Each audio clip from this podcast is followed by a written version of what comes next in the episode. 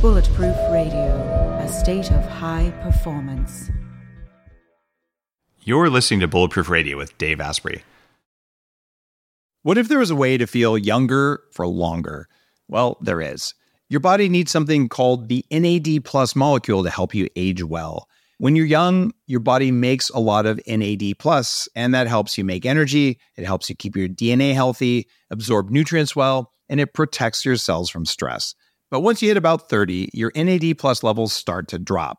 The good news is that longevity scientists have found some things that can help, like niacin, niacinamide, and Niagen.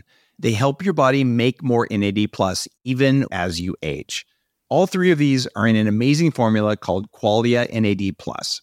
Check out Qualia N A D plus risk-free for up to one hundred days at neurohacker.com slash Dave15 to save an extra fifteen percent. That's neurohacker.com slash Dave15, Qualia N A D plus.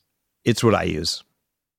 What if there was a way to level up your energy, get rid of stress, and take more control of your body? Welcome to Quantum Upgrade. This is a new technology that taps into quantum energy to help you feel amazing. Quantum Upgrade has a lot of different products that help protect you from E M F and help activate your body's natural healing abilities. You can expect better sleep, more resilience, less stress, and better blood flow. The cool thing about Quantum Upgrade is that the products are backed by a lot of heavy-duty scientific studies, and there's a new measurable upgrade. You can now use Quantum Upgrade to increase your consciousness levels between fourteen hundred and twenty-two hundred on the Hawkins map of consciousness. If you don't know what that means, do some research because it's impressive, it's fun to learn about, and it's something that I've come to understand. Ready to try Quantum Upgrade? Visit quantumupgrade.io slash Dave for a seven-day free trial. Today's cool fact of the day is a group of crickets is called an orchestra. In nineteen ninety-two, a guy named Jim Wilson took recordings from an orchestra of crickets and slowed it down to the equivalent of a human lifespan. The cool thing is, he figured out it sounds like an orchestra choir. Everyone's talking about red light therapy beds, and for good reason. There's a company called A R R C L E D that's building an entirely new class of L E D devices. A R R C L E D beds integrate proprietary scanning technology and frequency protocols to shape the delivery of six different wavelengths in dose-optimized photobiomodulation. Yes, that's a lot of words. What it is, though, is that photobiomodulation improves the underlying energetics of the cells in your body. And those changes can benefit nearly every tissue and organ and system in your body. You change your cells and you change your life. For more information, visit A R R C L E D dot com. Today's guest is pretty exciting. It's Chris Kresser. Chris runs Chris Kresser dot com, and he's the author of this amazing new book called Your Personal Paleo Code. If you're watching on YouTube, you can check it out right now. Chris is a licensed acupuncturist and a practitioner of integrative and functional medicine. It's a very well-respected website, and I've talked with Chris on the show, I'm guessing about eighteen months ago, in one of our earlier episodes. I'm definitely a fan of his work. He was named one of the fifty most influential people in health and fitness by Greatist, along with Doctor Oz and Michelle Obama. Although I hear Michelle Obama has better arms than you, Chris. Is this true? Could be. I don't, she's got some guns. Uh, definitely. Now, Chris, you got a mysterious tropical illness in your early twenties, right? Yeah. This led to yeah. you becoming essentially a guy who's hacked his own health and then started helping others. Mm-hmm. Tell me a little more about what happened there and kind of your experience when you returned and said, there's something weird going on with me. I don't know what it is. Sure. What happened? Yeah. Yeah. So I was uh, in my early twenties. I worked for a little while after college, and then I sold everything I owned and took off to see the world. Uh, ended up spending about a year and a half traveling around the world. And when I was in Indonesia, I was doing some surfing. I, I uh, a whole bunch of us that were in the water got sick, and it was a classic, you know, vomiting, diarrhea, fever, uh, delirium. I just, I don't really remember anything for that three day period. And I fairly quickly recovered my uh, health. You know, it was like the acute episode. I got better. But then as the months progressed, it became clear that um, the that it wasn't getting better and in fact was getting worse. And that led to like a decade long period of uh, where I was just uh, really sick. I didn't know what was going on. I was seeing every kind of doctor or uh, healthcare practitioner you can imagine. I flew to three different countries to see top specialists in infectious disease, tropical disease, gastroenterologists. Uh, I flew all the way to Sydney to, to a gastroenterology clinic there that's world renowned. So, um, and then I was seeing, you know, doctors of Chinese medicine, naturopaths, uh, Ayurvedic specialists, energy healers, shamans. I mean, you name it, I was basically doing it. And I took, I did probably thirteen to fourteen special diets from uh, macrobiotic vegan to raw foods to like a traditional Chinese medicine type of diet with almost everything cooked. To, uh, I mean, uh, every supplement that you can imagine, herbs, uh, conventional medications, uh, you name it, I did it. And uh, it, it just became clear at some point that the person that was most invested in my healing was me. Yeah. And if anyone was going to figure out, it would be me. And of course I, I was, you know, I, I think everyone that I saw, all the conventional doctors, they meant well and they, their heart was in the right place, but they just didn't have the tools to help me. So uh, I decided to go back and study integrative and functional medicine as for, for two reasons. One, because I wanted to gain the knowledge and the and the understanding of how to look at the at the research studies myself and under, and critique them and um, know what they're saying, because as you know, Dave, they often say something different than what the media reports them as saying. Um, and then I also, in the back of my mind, was thinking, man, this I hope this experience is worth something, yeah. you know, to me and and and to other people, because I've been through the ringer here and I I know that what I've gained from it is valuable and I know that I can help other people. And so that's essentially what happened. I, I eventually, um, you know, kind of found my way through the labyrinth and made it out to the other side. And then I finished my degree and, and opened my doors. And, and now I, I really kind of specialize in helping people who are dealing with fairly complex conditions like the one that I dealt, struggle with for so many years. It's amazing how uh, desperation is the best medicine, you could say. That's very accurate. I, I had a similar experience in that when I weighed three hundred pounds, uh, I had chronic things, you know, fibromyalgia, chronic fatigue, Lyme disease, the whole thing, and saw mm-hmm. hundreds of people and ended up going down a similar path. I never yeah. formally studied medicine, but uh, work with a lot of the, the same tool sets uh, sure. around, especially nutritionally. And it's just because I didn't want to feel like crap all the time, just like you didn't. And, and yeah. that that burning need to not die in your twenties. Yeah, that's a powerful motivator for sure. Not wanting to wake up doubled over in pain every day or feel like you have not enough energy to, you know, get through even half the yeah. day is when you're when you're in your early twenties. It's a pretty powerful motivator for sure. I, because of the work I do with the Silicon Valley Health Institute, an anti-aging nonprofit group where a lot of our members are are older. And I see mm-hmm. the same kind of motivation with people when they get sick in their, later in life. But the few people I know who got really sick in their twenties and really got focused on hacking it tend to have the sort of zeal that most people get for these things much later in life, but it gives you a lot more decades to accumulate knowledge and really to help other people with this kind of knowledge. Because I don't think anyone in medical school, including my wife, you know, Carolyn's a graduate, just you can't get that from school. You get it from waking up in the morning and going, how am I going to live today? Uh, so how did that come down to this, the Personal Paleo Code? Like, like what's the transition yeah. from there into uh, into your new book?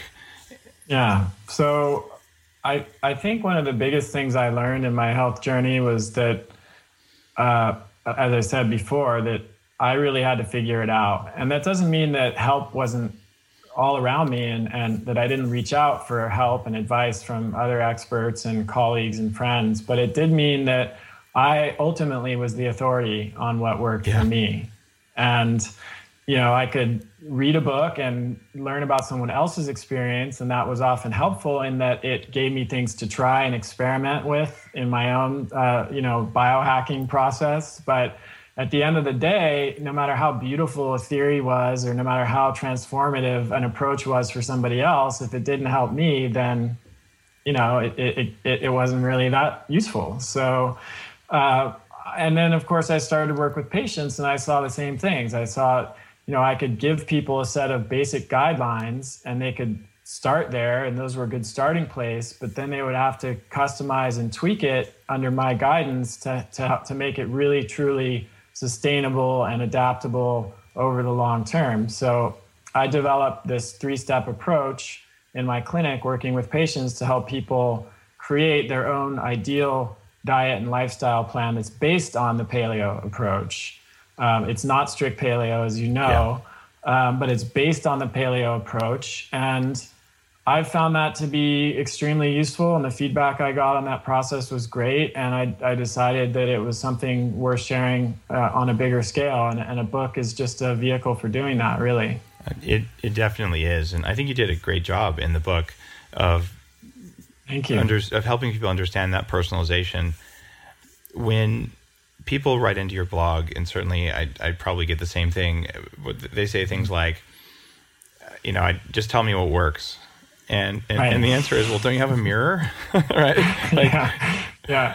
Uh, Yeah, I mean, my job would be a lot easier if I could just say, this is what works. I mean, I would just have a web page and there would be what works, yeah. and then that would be it. So do you recommend other biohacking tools for people? I mean, certainly you use labs in your practice, but do you have people, or do you recommend that people do certain self-tracking to know what works? Or is it all just more like, you know, do I feel good today? Do I not feel good? Like how how rigorous or, yeah, or quantified is your approach to helping people see that they're not doing something that's wrong? Yeah, yeah, that's a great question. Well, I would say there's even some personalization there too, because I think different people will have different, um, you know, some people are really drawn to uh, a quantified approach and, and really get into all the tools, and other people will be less drawn to that. So I don't really necessarily um, advocate hard for a particular yeah. approach, but I like to offer people tools. And then if they are drawn to using them, then great. So Uh, one one thing, for example, that I use with blood sugar is a glucometer. Yeah. So um, I'm sure many of your listeners know what that is, but for those that don't, it's a device that you can use to test your blood sugar at home. And that can give you uh, a really more objective way of determining what your carbohydrate tolerance is. So that's one example. Uh, a pedometer like Fitbit or something like it, I often recommend as a means of tracking uh, non-exercise physical activity, which I think is arguably more important than exercise. You know, if, if we were in the same room and not on other sides of, of a video here, I'd high-five you for that one. Non-exercise movement, right? That's, yeah. it, it's such a... It's such a huge thing. I just uh, that that bears repeating for people listening here. Movement mm-hmm. matters, but it ain't exercise. So, all right, keep going. Yeah. Sorry, I didn't mean to interrupt yeah. you, but yeah. you just that's you deserve okay. extra no. credit for that. yeah, no, I you probably know it's one of my passions too. And um, just a little side note here: when I started to write the book, I realized I was going to kill myself if I did it the way I had started, which was sitting in my chair just typing away. Yep. And so I got a treadmill. That's when I got my treadmill desk, and I ended up. Uh, in the course of writing the book, I walked twenty-two hundred miles uh, while, while writing, and so um, that was a huge that was a huge lifesaver for me. So, anyways, uh, back to quantified self, uh, the Fitbit uh, pedometers, uh, certainly scale for people who are tracking their weight. Like you can do Withings scale or more uh, sophisticated scales. I like tracking online tracking tools like Dan's Plan. Uh, which offer the ability to to track your sleep and your not your non-exercise and exercise physical activity, as well as some other markers. Uh, sometimes, if people are inclined to track what they're eating, things like Fitbit dot com or, or Nutrition Data or or, or uh, uh, what's the other one? There there are a few out there. And then I have one of my own tracking tools that uh, I use for my patients, and that I originally just used it with my patients, and now it's part of some online programs I have that where they fill out an, a questionnaire with subjective symptom responses, and then so they can then see their, their progress over a period of time charted out on a graph. Okay. So there there are some others too, depending on specific you know issues, but those are the basic ones. That's a that's a great list. So you do include that for people. Mm-hmm. I found that when I started getting sick, uh, this was almost twenty years ago, uh, I didn't have any level of trust in how I felt. Like, I ate my Wheaties, therefore I should feel lots of energy. Right. Therefore I do right. feel lots of energy. Yeah. How long does it take someone who comes in and, and sees you uh, in your practice to realize that they have some degree of visibility into how well or unwell they are on a, on a minute-by-minute or day-by-day basis? Mm-hmm. That's a great question. Uh, I think it, it really differs from person to person and de- depends on the level of body awareness they had before they, you know, before they come to see me. Um, if typically athletes, dancers, um, people who've been involved in physical activity tend to have a higher level of that because they're just a little bit more tuned into their bodies. Uh, meditators are also like that, or yogis, people who are doing that kind of stuff. Um, but, but yeah, I've had, you know, a, a typical kind of, uh, your, your typical stereo, your stereotypical male who, you know, you know work, works in an office perhaps, and, and isn't talking a lot of, uh, of touchy feely subjects, or, um, you know, isn't really tuned into their body.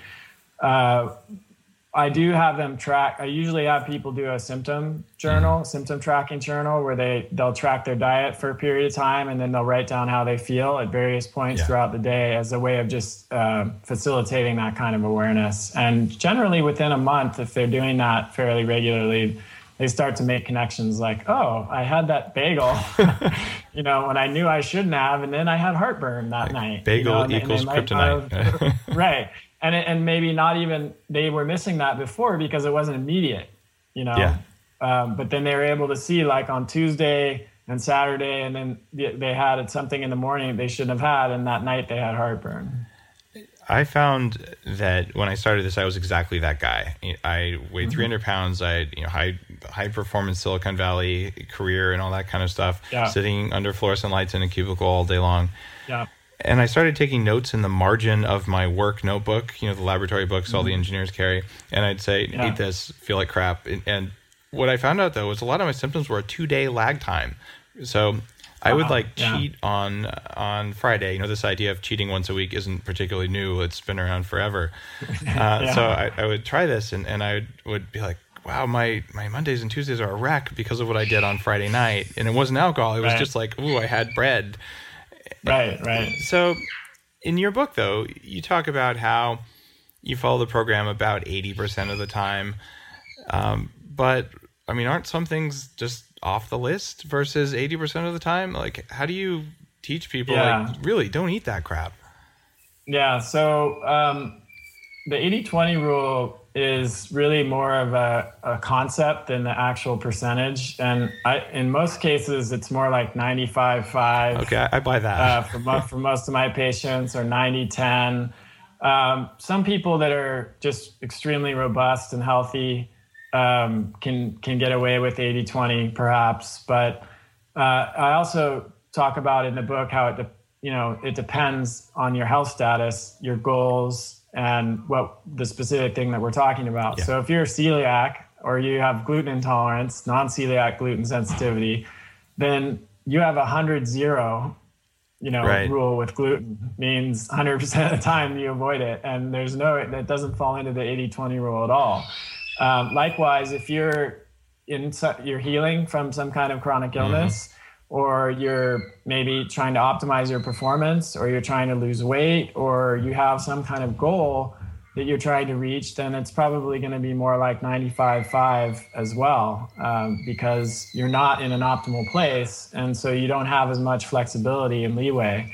Uh, so that's meant to be kind of a scalable percentage depending on your health status and your goals. Uh, what a wonderful answer. And uh, in my own experience, like, you learn this cheat is an expensive cheat, and this is that's right. this is not an expensive I'm, cheat. I'll have the cheap cheats uh, versus right. you know uh, whacking yourself over the head uh, just because it was going to taste good. Uh, yeah, and you know, Dave, some people I'm not I don't I'm not a zealot with the eighty twenty rule either. It's like some people like a strict paleo approach; they doesn't bother them at all. They're happy to do yeah. that, and um, they they don't need the eighty twenty rule. It's just for it's just it can come in handy at times for certain people. That's that's about yeah, it. That that makes uh, that makes sense. And if you're the kind of person who's going to die if you don't have a glass of wine, and wine doesn't knock you out for a week, then hey, you know, right. more power to you. Right. All right, I, I hear you. Yeah, and I, I'm jealous. Me too. I would love to drink red wine, but uh, stuff yeah. seems like kryptonite to me. Doesn't work for me either. So, all right, let's talk about genetics then. You you talk about body type, your genetic blueprint, and individual needs, but can you basically fix your genetics? And like, what's a body type? Yeah. So uh, I think the whole genetic question is fascinating because it's evolving so quickly. I mean, even just ten or fifteen years ago, the, the epigenetics was a fairly new concept, yeah. and we didn't really have much of a, an, an understanding of how important gene expression is in this mm-hmm. whole dialogue. And so we were largely just talking about genes and single nu- nucleotide polymorphisms and their effect on health. And, you know, w- when you looked at the effect of S N Ps on health, you would see like less than three percent of disease is exclusively related to single nucleotide polymorphisms. You know, just the, like if you have this mutation, you're absolutely going to have this disease. But now we know that it's way more complex and and great and nuanced than that. You can have a genetic predisposition, and then an environmental trigger uh, activates an epigenetic expression, and then that combines with several other factors that we're only beginning to understand to create this particular your own particular milieu of uh, health and disease. And so uh, I would say that my view on, on the contribution of genes to disease has kind of evolved over the past few years. I, maybe like three or four years ago, I would have said it was less of a contributor than I think it is now. Just as we start to e- examine and learn more about these, uh, uh, especially epigenetic expressions. Yeah. And so I'm, I'm, uh, maybe my answer is I, I, I don't fully know um, what what the how to quantify the contribution of genes, and but I do know that environment. I, I I still believe that environment trumps trumps all of that, yeah. and the reason that I believe that is because you, although there have been some genetic changes recently, our genes are largely the same as they've been for a long time, and a lot of the modern diseases that we're suffering from are very new on the evolutionary timescale. Well said. For instance, I'm four percent Neanderthal. You know, you can see it in my overhanging forehead. Right? Do you have your twenty-three and me results? I do have them. Do you use them? Uh, I don't. I've used them for more like uh, methylation and yeah. detox stuff, but I haven't gone into a lot of detail with the uh, with the other data, frankly, just because I haven't had time in the last six to nine months to pay much attention to them. When I started uh, talking about this stuff about five years ago at the Silicon Valley Health Institute, even before I started writing for the Bulletproof executive blog, mm-hmm. I was pretty down on these because I've seen the studies that show you send the same samples to two different labs, right. you get two different answers. Um, right. But I've also, I think like you, I've shifted my thinking. Um, you have uh, a lot of epigenetics knowledge from your Healthy Baby Code. Uh, I wrote the Better Baby book, which is an epigenetics mm-hmm. book that's out there. I don't know if you've seen a copy of it or not, but um, we both share that perspective. But I've found lately when someone goes on uh, a, a paleo-like diet, they go on the Bulletproof diet uh, or any sort of health regimen, if they don't see massive reductions in inflammation, I'm like, just get your twenty-three and me results and run it through Genetic Genie, and you can look at your detox right. profiles. And mm-hmm. every single time, it's like a methylation or transsulfation pathway issue. Yeah. And yeah. Are you seeing the same thing with people? It seems like ninety, yeah. almost ninety percent of the time. Yeah, I see uh, methylation issues uh, is are like one of the biggest impediments for people when they're not having the um, the the responses that they.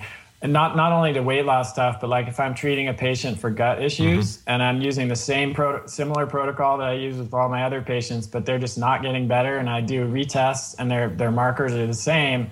And I do we do the same sort of the twenty-three and me and Genetic Genie or any of the other services. And almost certainly they'll have some kind of methylation issue or transsulfuration. But uh, I, I see more methylation in my patients. Um, I, I've seen more of it from the people who chose to share the results with me.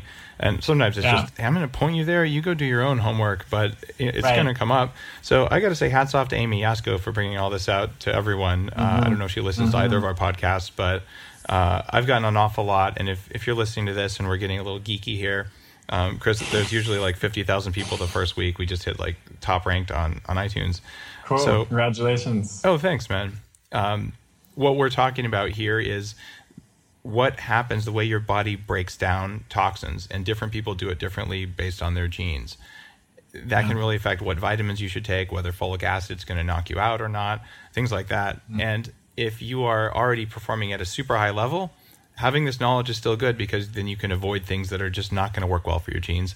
But if you're not performing as well as you want, then knowing this isn't terribly expensive these days, unless, of yeah. course, the F D A's attack on twenty-three and me right. sort of ruins things. But yeah, there is yeah. that. Yeah. All right. What about body type? Um, how does that play a role into what foods you should eat? So to me, I mean, the way that I do this process is not so much about, okay, if you have this body type, eat this way. If you have that body type, eat that way. I generally start, the, the first step of the process, as you know, is a is a thirty-day reset, what I call, it's similar to a thirty-day challenge, and, and it's the strict paleo approach. And that's, I basically think of the paleo diet at this point as an elimination diet. It, it pretty much is. yeah, so um, you do that for thirty days, and then there are some ways that you tweak it depending on your body. So if you're overweight and you have blood sugar dysregulation and you want to lose weight, I would you know, steer people towards a lower carb version, even during the first thirty days, yep. and slightly higher protein intake for the same reason. And, uh, you know, if someone has autoimmune condition, a known autoimmune condition, I would steer them towards an autoimmune version of that as well, the first thirty days. And then the second part of the process is reintroducing gray area foods uh, that are, I think, healthy when well tolerated, like full fat, fermented dairy, yeah. raw, if you can get it, et cetera. And then stage three is where the body type issues would come come more into play. And that's where we talk about macronutrient ratios. We talk about meal frequency and timing, you know, uh, three meals a day plus snacks, or intermittent fasting, mm-hmm. carbohydrate backloading, uh, customizing uh, your diet for activity levels and goals. Uh, if you're try- sixty pounds overweight and trying to lose weight, you're going to have a different approach than if you're, you know, training for the CrossFit Olympics, for example. So I don't actually focus quite as much on body type as just personalizing all of those factors for each, each individual, each individual. That makes sense. So we were talking about body type, and uh, you're not paying as much attention in, to it as you are to the person themselves. So it's not, you're shaped like a pear, you're shaped like an apple, you're shaped like a carrot, or whatever else. Um, that uh, that matches my experience as well. Now, how do you respond to the argument that we're not cavemen anymore, we don't live like them, you know, it's not cold when we sleep, we don't live in caves, we don't see saber-toothed tigers, so why should we actually bother to eat that way? Well, it's a. I think it's a valid question, first of all. I mean, I, I actually find myself agreeing with a certain aspects of a lot of the re- most recent paleo critiques, like Marlene Zuk's Paleo Fantasy. The problem is, I think the critiques often are uh, a little bit oversimplified, and they throw the baby out with the bathwater. So one example would be uh, the idea that there was no paleo diet because everybody... All, you know, there was such a huge variation in what our paleo ancestors ate.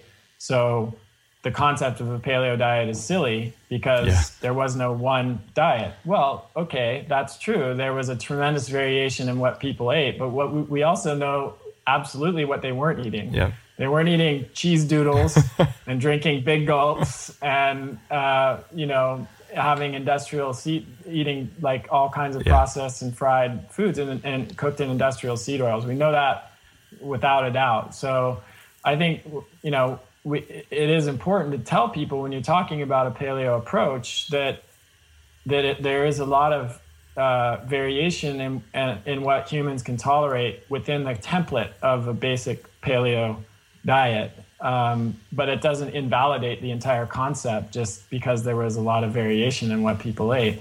Uh, likewise, you also, you'll, you'll often hear the idea that our ancestors died when they were thirty. So why would we want to emulate their diet and lifestyle? That's just crazy. And uh, it is true that average lifespan was thirty years old.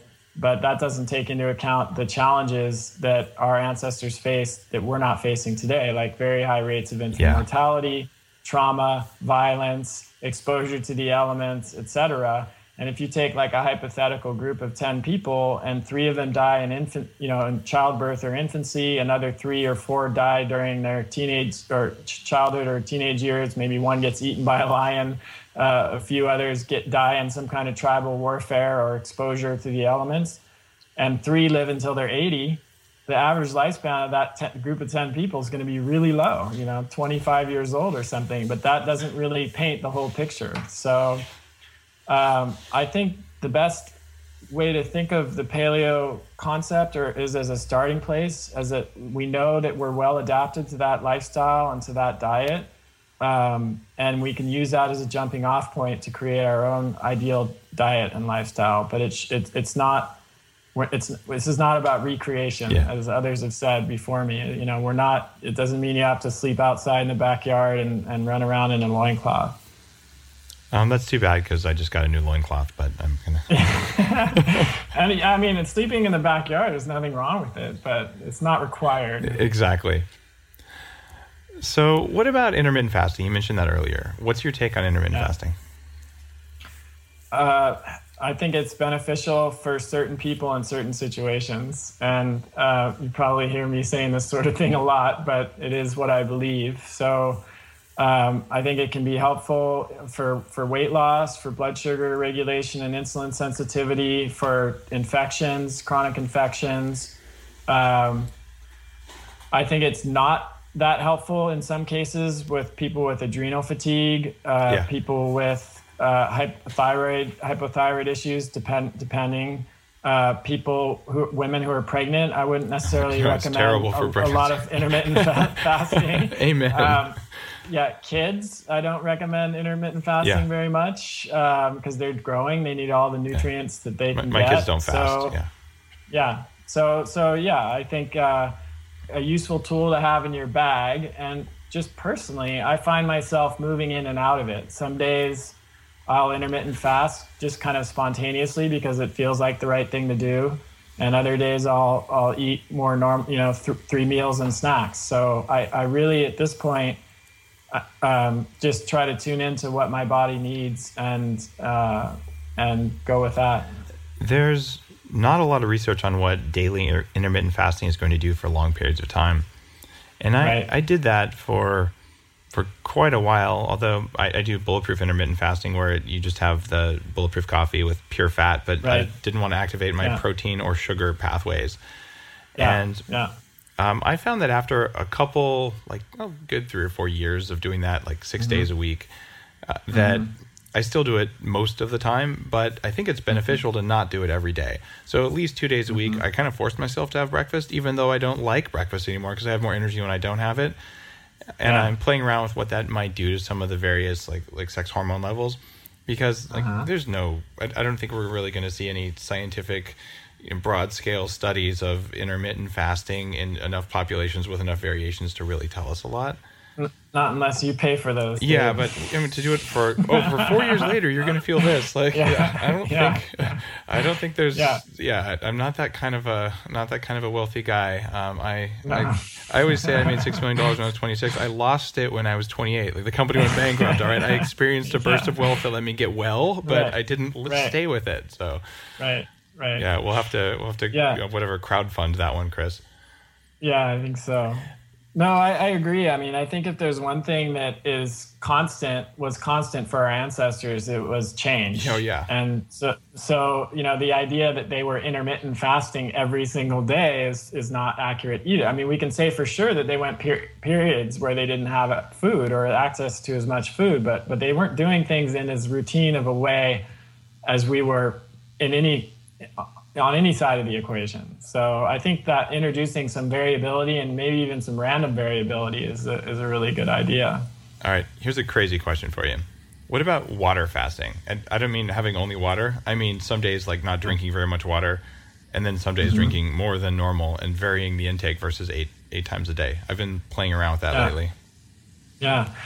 Uh, I, I, I definitely have some experience uh, with that at, at one point during my um, you know, the, the sort of deepest, darkest periods of my illness where I just couldn't digest anything. I would just go for days without eating. And it was more out of necessity than anything else. But um, I think if someone is relatively robust from a health perspective and, and has a relatively strong, uh, is in a fairly good place, that, that fasting like that can be beneficial. But again, it's kind of like intermittent fasting. I wouldn't recommend it for someone who's really weak, for someone who's got really significant adrenal fatigue.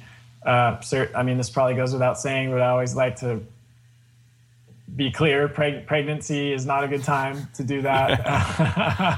um, yeah, so I think I think there's there's probably a place for that, but I would I would say it's more for people who are um, who are fairly robust.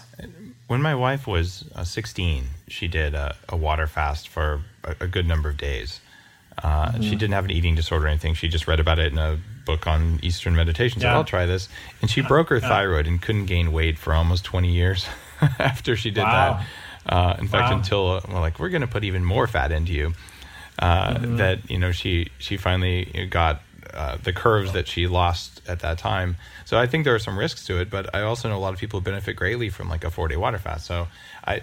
Absolutely. Yeah. And and there's a, I mean, as you as you pointed out, it's there are some non-physiological benefits too, you know, some psychological yeah. and spiritual benefits. I, I some of the more extended fasting periods have been when I've been doing like meditation retreat.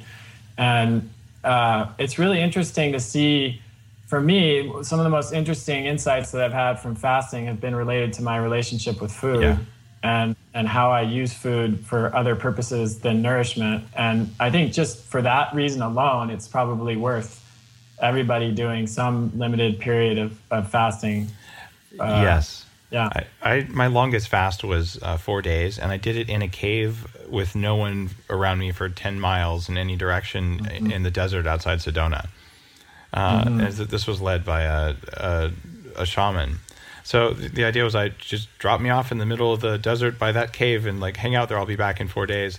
And I wanted to yeah. expressly look at, okay, what is no social contact and all the emotional stuff that comes up with that, and no food, just water. Like, what's that going to do? And, yeah. and it was for me about working on the relationship between food and other people. And it, it was yeah. it was a really good experience, to be perfectly honest. But most people don't mm-hmm.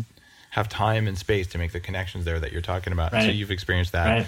in your own your own life. Do you ever recommend that for people you work with? Um, not typically. Okay. It, it's but but sometimes, you know, it it would be a kind of special patient and a special set of circumstances that I would. I do I do tend to recommend it in situations where I feel like people have uh, where there's a strong need to examine that relationship and to kind of there's like a pattern that can. Fasting can really help break those patterns in some situations that, that are just unconscious and repetitive, and taking a step out of that with a fast can, can really gain, help somebody to gain perspective that they can't get otherwise. Um, well said. We touched earlier on exercise versus movement. Now, what about on the exercise side of things? What kind of exercise, for how long, how frequently? Like, where where do you come mm-hmm. down on that? Yeah, um, I I tend to be uh, a little more conservative on that front, probably than than some others. Uh, I think s- certainly there are there's plenty of room for high, really high intensity training, and people who are training for a, a specific reason, purpose, athletics, et cetera.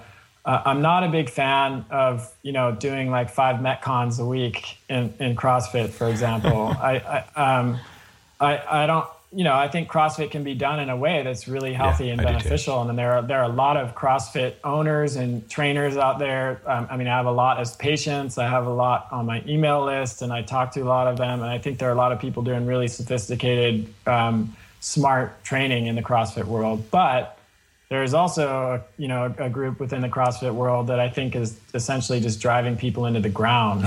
And yeah. I mean, I, I would say, like, if I could start like a CrossFit recovery group in my in, in my in, in my in my patient population. Yeah. I mean, I, I literally I have I would say like some fairly substantial percentage of my patients are people who've been pretty wrecked from CrossFit. Their adrenals are completely tanked. Their sex hormones are just on the floor. um, they can, in some cases, hardly function. And it's really challenging, to tell you the truth, to bring them back. It takes a long time. And and they're also the, tend to be the type A yeah. people who, like, as soon as they start to feel even a little bit better, they're going to go right back to what they were doing before. So it's the, the challenge is really inviting them to see that that type of physical activity can't, is really only meant to be done for short periods of time, if at all, and can't really be sustained over a long period without doing damage, especially in the context of the modern life. I mean, maybe if that's all you were doing and you didn't have a full-time job and you weren't sleep deprived and everything else, it might be possible, but not the way most people are living now. I do most of my coaching when there isn't a lot of time every week for, for coaching with what I do, but it's typically very successful entrepreneurs, C E Os, uh, hedge fund manager types. So these guys are as type A as type A gets. Uh, yeah. And then I've definitely seen a handful of them. Same thing. You know, I, I started doing CrossFit and like I, I lost my mojo and I, I'm, you know, sleeping mm-hmm. all the time. And it comes down to the life of being a, a, an executive or a high performance business person like that. It's like running a marathon that never ends. Right. Just the lifestyle. Right. You're on airplanes, you're doing this. And certainly I've lived enough of that. And for me, having coming out of this, you know, I'm pretty darn sick. I'm one hundred pounds overweight. And I'm living that lifestyle, to be able to to bring all that together and to be able to learn how to live the lifestyle and stay even or even improve my health doing it, I had to look at my exercise load and I reduced it. And if I get a lot of sleep, I'm, you know, okay, fine, I'm going to work out more. But that that notion that I, I'm a fan of CrossFit because of the high intensity and heavy lifting and, and things like that. It's a stimulating exercise the way exercise should be. But I wish it yeah. came with a label that said, must sleep two hours extra the day you do right. this workout. And if people would do right. that, I think yeah. CrossFit would work really well. And I don't sleep two yeah. hours extra almost any night. I, I, I'm yeah. too busy. I think you are too. You're launching your, your book here at, on New Year's. Yeah. So mm-hmm. uh, um, just for people who are listening uh, and doing CrossFit, right level of intensity, just do recover from that intensity, please. And and eat enough, too. Yeah. I mean, I, I actually, like, a lot of people don't understand the connection between activity level and calorie intake. And, I mean, it seems pretty basic, but you, a lot of my patients are coming in. I have them fill out a, uh, fill out a full food diary, so I know exactly what they're eating. And I and then I look at their exercise routine, and I'm like, and I just do some numbers, and they're, they're, they're like, underfed by, you know, up to one thousand calories a day in some cases. What do you think about the food companies like charging more for one hundred calorie bars? Right. Yeah. Can we do math? Yeah, I, I mean, it, it, it's, uh, yeah, so the, I mean, I, I think you're right. It, uh, the cross, CrossFit should come with a label, but I do think there are a lot of smarter people now. I mean, I think the awareness is is, is increasing a lot. I mean, I, I know that because I, I talk to a lot of CrossFit gym owners and trainers, and they're definitely, I mean, and they're often the people who are suffering from these problems. So they're aware of the situation, and they're doing, you know, I think they're doing their best to change it. But But as you pointed out, a lot of people who are drawn to CrossFit are the type of people who are likely to engage in that kind of activity in the first place. Yeah. So it's not uh, the, the blame is is to be shared. It, it is to be shared, and, and part of it belongs with restaurants. Uh, you go to a restaurant now and, and you order a dinner and you spend thirty bucks, and they give you like two ounces of protein, four like stabs of asparagus, and a little dollop of some kind of other thing, and, and I'm like, I'm sorry, but I need and a bat and a basket of bread. Yeah, exactly. I'm like, hold the bread. I need four of those. And here's my stick of butter that I'm going to be put that I brought with me so I can get enough calories, because I'm a big guy. You know, I'm pretty muscular, and I cannot sustain the level of cognitive performance I need to do the work that I do and to be with my kids if I eat at restaurants unless I order three meals. And then it's like two hundred dollars a day to feed myself. Right. Yeah, yeah, it is. Uh, I guess that's where the bread comes in, yeah. right? They expect that you're going to fill yourself up on that before you eat the dinner, and then you're going to have a big piece of cake afterwards. Yeah. And then you're going to drink three or four beers as well, which helps to fill you up. Maybe add a little bit of M S G at the beginning to drop your blood sugar so you're guaranteed to buy the cake. You know, people like that. Exactly. All right. One more thing. Have you seen Christiana Warner's TED Talk totally debunking the paleo diet?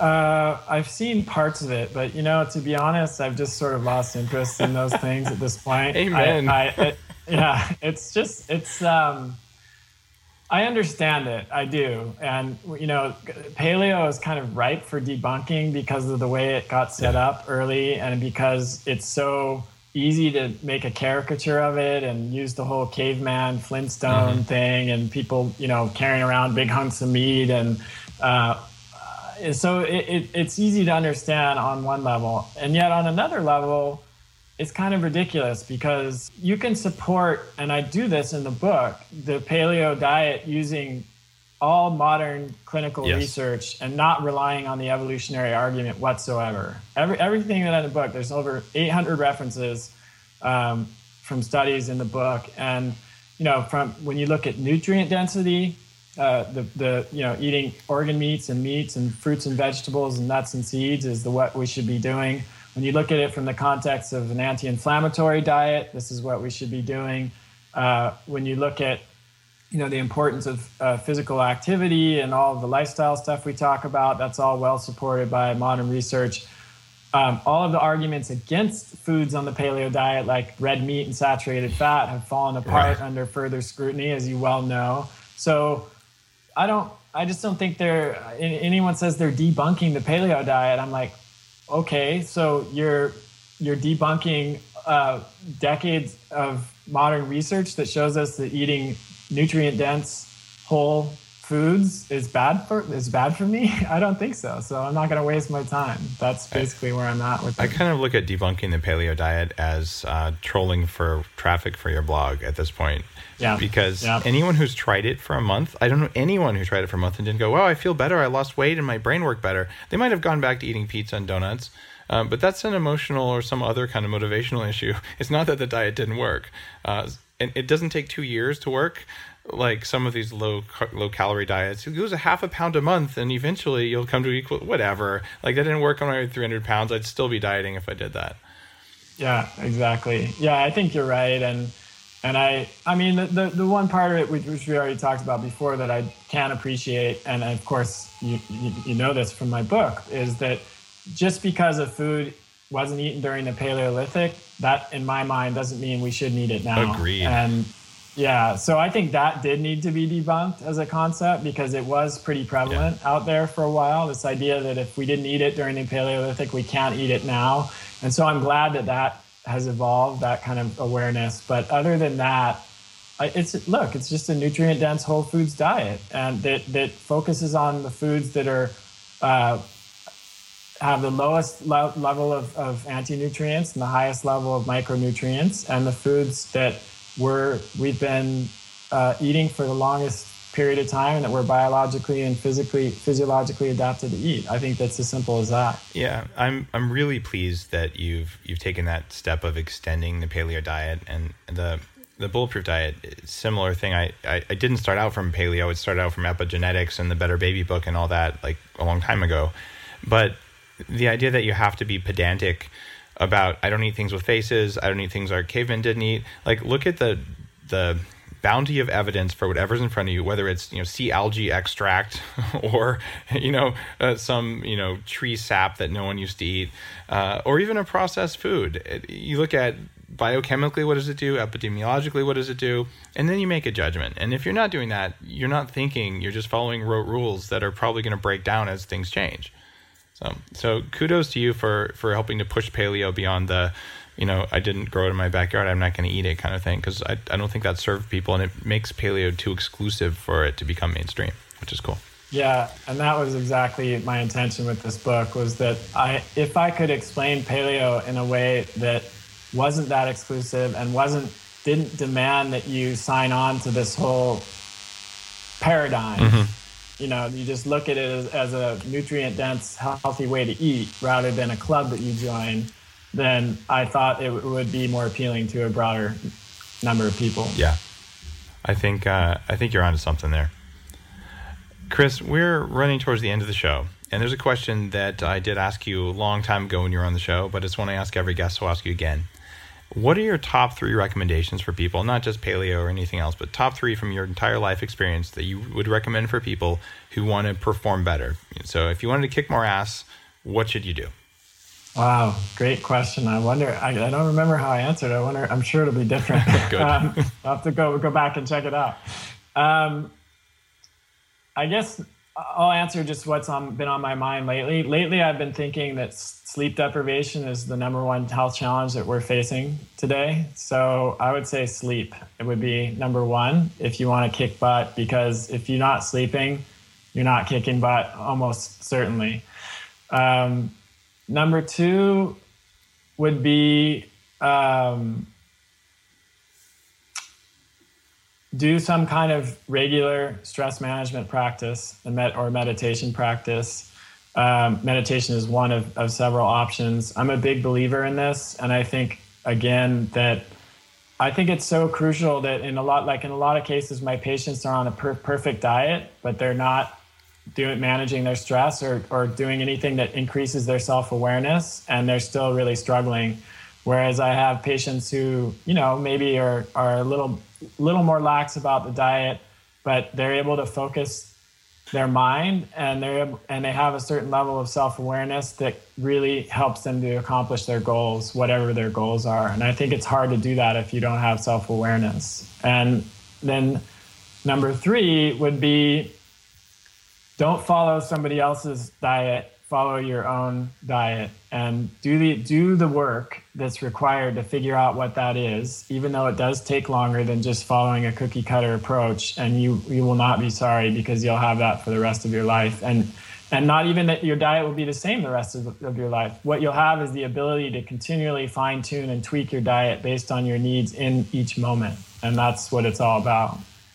Chris, thanks a ton for that answer and for being on the show. Will you tell our listeners where they can get a copy of your book when it launches, uh, I think, New Year's Eve? Yeah, okay. uh, it's December thirty-first. So it's personal paleo code dot com.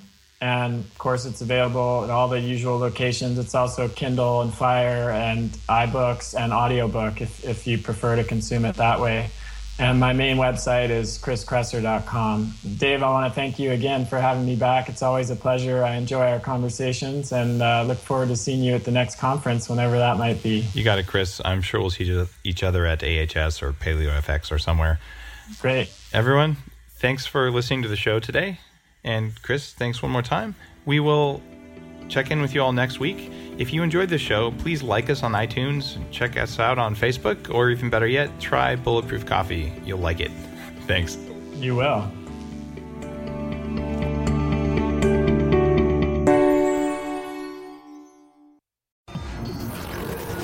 The Human Upgrade, formerly Bulletproof Radio, was created and is hosted by Dave Asprey.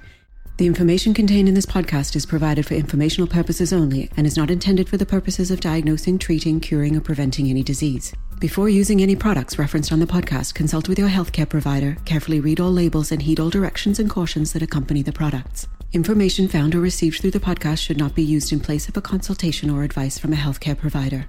If you suspect you have a medical problem or should you have any healthcare questions, please promptly call or see your healthcare provider. This podcast, including Dave Asprey and the producers, disclaim responsibility for any possible adverse effects from the use of information contained herein. Opinions of guests are their own, and this podcast does not endorse or accept responsibility for statements made by guests. This podcast does not make any representations or warranties about guest qualifications or credibility. This podcast may contain paid endorsements and advertisements for products or services. Individuals on this podcast may have a direct or indirect financial interest in products or services referred to herein. This podcast is owned by Bulletproof Media.